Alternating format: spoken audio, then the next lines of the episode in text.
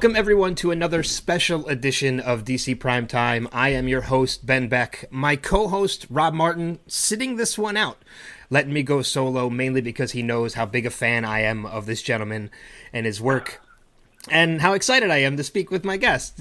You know him from playing the iconic role, obviously, of Clark Kent on the TV show Smallville, and of course, he's been in some great films as well, such as the Cheaper by the Dozen movies alongside Steve Martin, Draft Day with Kevin Costner, definitely some heavy hitters. But now you can catch him on this season's Fox hit show, Lucifer. Please welcome the man himself, Mr. Tom Welling. Tom, thanks for joining me. Hi, thanks. Uh, thanks for having me. I'm glad I get to have you all to myself. Yeah, absolutely. I'm glad I get to have you all to myself too. It works out. So, uh, no distractions. The um, you're out on the West Coast right now, right? Yes, I am. Yeah. Yeah, I know you're going to be you're going to be heading this way though over the course of this weekend.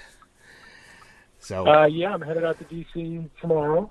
Um, we're going to do there's a, uh, a convention there that will be my first ever. I'm really looking forward to sort of seeing what, how that works. I have friends who've done these before, and they all say it's very exciting and a lot of fun. And so finally, it's time to check one out. Yeah, I've I've I worked the comic the convention circuit for a couple uh, couple years now. I've actually reached out to Awesome Con. I tried to moderate your panel, but unfortunately they already oh, had really? Yeah, unfortunately they already had somebody doing it, but that's all right. So, oh, they get they give you a nice answer like that, huh? Yeah, exactly. um, so you know, as I mentioned in the uh, in the introduction, people obviously you know would know you from playing Clark Kent on Smallville, and I, I do want to spend some time on Lucifer, but I'm I'm kind of hoping I just have really just two quick questions about Smallville, and then we can sure. we, we, can move right past it. Uh, when you took on the role, you were still relatively new to to acting, correct? Oh yeah, for sure. Um, yeah, I was lucky to I was lucky to be cast in a, to play a character who had no idea what he was doing. Um, it was uh, it was actually that was that was great. I mean, I don't, I really don't think. Let's say, you know, Clark season seven. I don't think I would have. If, if, if we were starting in season seven, I don't think I would have gotten the, the job probably. Um, I think it was very beneficial coming in with a guy playing a guy who just was really trying to figure out who he was and what he was doing and what he was supposed to do. With, and I was doing the same thing. Yeah.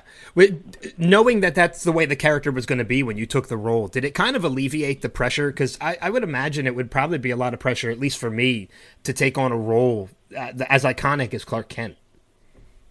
Right. Um, I don't know if it was pressure. I, I, think it was very challenging. I had some really good people around me, um, just whether it's, you know, even Rosenbaum um, or, or, John Schneider or just the, the cast, the crew, um, the showrunners, even Al and Miles really helped me sort of focus and, and, and simplify the, t- the story we were trying to tell. Um, and I think that's where a lot of the heart came from in the show, which I think was a big factor of its why it was able to um, to stay around so long. That and the fact that you know fans watched it. I mean, it's the only reason it really stayed around, to be honest. But um, I think that yeah, going back a little bit, I think that was the focus was to really simplify it because this is a kid who's just trying to navigate sort of day by day. Um, and so I think that was helpful.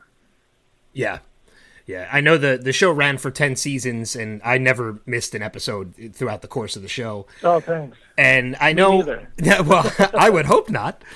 But yeah, I know one of the one of the things that I've heard from fans over the course of the show was that you know, and some people didn't mind it. I was one of the people that didn't mind it because I liked what the, the core of the show was about. Like you said, a character that was just getting started and learning everything. But I know some people kind of found it a little bothersome that you never donned the the S, donned the suit, and learned how to fly until the very yeah. end. Um, but I, I'm hoping you can kind of put the argument to rest. Were you told that from the beginning that that's the way the show was going to be? Yeah. Okay. Yes. Um, the idea the idea was to literally and figuratively keep the character grounded. Um, you know, going in to sit with Al and Miles, um, I think just even before the audition, they were the ones who were like, this is not a show about a guy in a cape flying around. Um, this is a story about a boy who's trying to figure out his identity and his place in the world, and then, you know, later in the universe. Um, and we, you know, we got away with a couple things like, you know, the red blue blur sort of mm-hmm. thing going on, and you know, alter egos coming out. Um, so there were a few sort of glimpses of, I think, what those people were looking for. Um, but you know, the, the show was called Smallville. It wasn't called Superman. Um, and Yeah. I think that we we worked really hard to keep it that way, to keep the character grounded and and to keep it um, focused on his evolution. And I think it was very important the way we ended the show, meaning um, whether it was a conver- you know, talking to the head of the Warner Brothers studio, Peter Roth, you know, trying to figure out the best way to wrap the show up and tell the story. And um, the idea that Clark finally takes that next step and he becomes Superman and he's out there, but we can't go with him, but we know that he's there. And I think to me, I, I don't know, that was a very important ending to me, and I think that that was a story we were trying to tell. Oh yeah, absolutely. And like I said, I was I was Yeah. never I was never not a fan, but that finale, I think No, yeah, yeah, yeah. that that that finale throughout the, the the course of watching it, I just remember everything from seeing you finally get the cape to finally seeing you know you flying alongside the plane to hearing the iconic John Williams music uh, in the background. Mm-hmm. I, I couldn't have thought of a better way to end that series, and I I was so happy Oh, that that's ended that great. way. I'm glad it worked for you. Uh, obviously, we've seen late. Yeah, I mean, I, I still go back and rewatch it. I mean, it's you know, it's to me, it's still a great show. Um, we've seen the resurgence lately in all these comic book shows. You know, from the Arrowverse, Arrow, Supergirl, The Flash. I have to imagine at some point because you know Erica Durance is now on Supergirl. We've seen some other past, um, you know, Dean Cain pop up on Supergirl. We've seen some other past people from DC properties show up. I have to imagine, has anybody ever reached out to you to try and get you to be a part of the Arrowverse in one way or another? Oh yeah. Yes. uh, it's just not something that um, that is of any interest to me presently. Um, you know, I, you know, I think even with Lucifer, I think you know some people made a correlation of you know getting back into DC universe, and I was like, oh yeah, that, that hadn't occurred to me. Um, you know, I think the character was compelling to me, and, and sort of his impact on the other characters was compelling. Um, but it's going back to your question, yeah, it happens a lot. Um, it's just not something that you know that I'm into at least for now. Yeah. Well, I'm glad you I'm glad you brought that up with Lucifer because that's a good transition. I wanted to transition into that anyway. Oh, okay. Um, and I know, correct me if I'm wrong, but Lucifer is actually your first foray back into television since Smallville. Um, I think yeah, I think you're right. as far as I remember. I, I'm absolutely. You're playing the the role of Marcus Pierce, who you know is a lieutenant in the LAPD, and I'm I'm, I'm we're a spoiler full episode. Our our listeners know that, so I think it's safe to say at this point your your alter ego at the same time is you're you're the first murderer, Cain, which I Yeah. I thought was such a huge and fantastic twist on the character because we kind of knew something Yeah. was up, but that reveal to me was great and uh, i'm curious what what it was about this character that kind of brought you to to take on the role and be on board Well, it's funny. I think you, you literally hit the nail on the head. When I talked to Joe Henderson, he's obviously the creator, one of the creators of the show, and he walked me through. He goes, "All right, you know, if you have an hour," and I was like, "Yeah, of course." He's like, he walked you through the whole thing, and that same moment that you're it's where it, you actually came from Cain and Abel. And I was like, "Oh my gosh, it's crazy!" And so his description of the character arc and all the different sort of metamorphoses that that Pierce goes through during the season was very interesting to me, and to play different sort of character that has different tone, and to come in and affect all the other characters and manipulate them and sort of, you know, in some ways abuse them for his, from for Marcus's own gain. I, all those reasons were um, very compelling ideas to me to be a part of this. Plus the fact that I'd spoken to people who've been on the show and or new people on the show, and it's a great cast. Um, and it, you know, it's, shot in L.A. and it moved down from Vancouver, so there was just, and I I'd watched the show before. I like the tone of the show. I love what Tom Ellis does. I love what all the characters do and how they they sort of dance through this world and, and they keep it fun and light. Um, so being a fan of the show and, and all those other reasons, um, that was like, okay, let's do this. yeah. Yeah. I know i listened to uh the episode of uh michael rosenbaum's podcast inside of you that Oh, you were that you were on uh which i was a big fan of that episode too. Did you request to do more episodes than what they had initially had you for? Um, yes, I did. it was it was idea of they well because you know, there's a, a couple of reasons. One is, you know, of course, so I think it was just about, and, and Joe and Ildy were very um, accepting of the idea. I mean, they just didn't. What, what Joe said to me, he goes, "I just didn't think he wanted to." I, they just didn't know. So I think mm. it was it was a win-win for everybody. Yeah. Oh yeah, absolutely. And I'm I'm I'm absolutely loving the the interaction that your character Marcus has with everybody else. I think l- like you watching the show before you even joined the cast, I was already a fan. I think you know you mentioned the the fantastic cast that the show has: Tom Ellis, Lauren German, uh, DB Woodside, Kevin Alejandro, and now you mentioned the newcomers too: Tricia Helfer, Aimee Garcia. Uh, it's it's such a fantastic cast of characters, and now to throw you on top of the mix, I, I I've encouraged people numerous times to watch the show. Uh huh. So I, I I do too, to be honest. And it's funny that um, how many people I didn't know watched it do watch it um, because it's so much fun every time. Every it, it's a great show to watch. Um, I watch it.